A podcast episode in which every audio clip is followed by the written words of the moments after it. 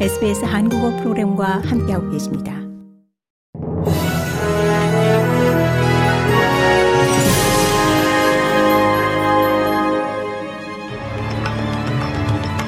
(2023년 12월 1일) 금요일 오전에 SBS 한국어 간추린 주요 뉴스입니다.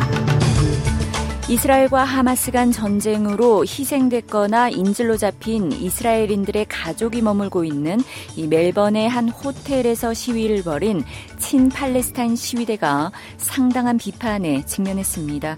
시위대는 2주 초 이 멜번에 있는 크라운 플라자 호텔 로비에 집결했고 경찰에 의해 해산됐습니다. 해당 시위에 대해 당파를 초월한 비판이 이어진 가운데 피터 더튼 연방 야당 당수는 그 같은 악의적 행위는 호주에 설 자리가 없다고 비판했습니다. 앤소니 알바니지 연방총리도 해당 시위는 인류애를 저버린 것이라면서 슬픔에 잠긴 가족을 겨냥한 시위에 대의나 정의를 내세울 여지는 없다고 질타했습니다. 이스라엘과 하마스 사이 일시 휴전이 하루 더 연장돼 7일째로 이어지며 이 추가로 인질이 석방됐습니다. 하마스는 여성 인질 2명을 적십자에 인계하는 영상을 공개했습니다. 불안한 휴전이 이어지는 동안 양측의 심리전이 가열되고 있는 가운데 예루살렘에서는 하마스의 테러까지 발생했습니다. 하마스 대원 2명이 출근 시간대에 예루살렘의 버스 정류장에서 총격을 가해 최소 3명이 숨지고 여러 명이 다쳤습니다. 뉴사우스웨일즈주에서 발생한 홍수 피해의 평가팀이 남부 해안가 마을을 방문하기 시작했습니다. 이번 주말 이들 지역에는 더 많은 비가 내릴 것으로 예보됐습니다.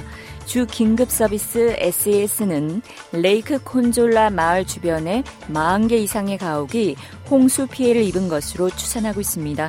하지만 주 긴급서비스는 폭우로 인한 영향이 전 지역에 미치고 있다면서 목요일 오후부터 폭풍우가 몰아친 이래 1,300건 이상의 도움 요청이 있었다고 말했습니다.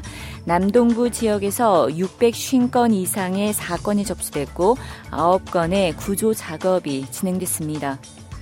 호주 정부가 12번째 기후변화 성명서를 의회에 제출한 가운데 크리스 보웬 기후변화부 장관이 호주가 2030년 목표를 달성하기 위해서는 탄소 배출량을 더 빠른 속도로 감축할 필요가 있다는 것을 시인했습니다. 보웬 장관은 정부가 경제 모든 부문에 걸쳐 탄소 배출량을 줄이기 위한 조치를 취하고 있다고 말했습니다.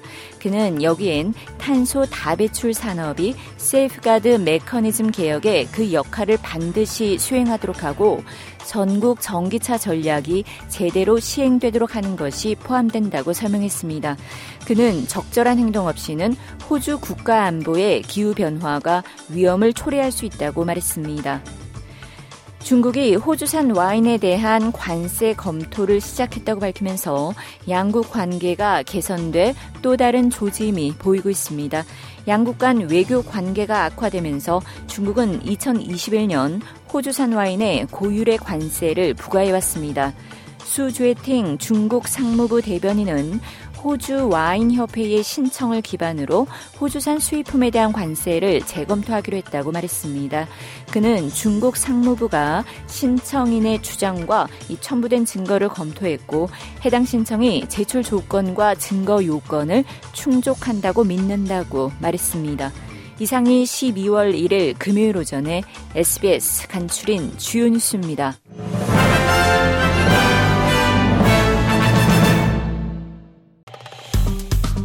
좋아요, 공유, 댓글, SBS 한국어 프로그램의 페이스북을 팔로우해주세요.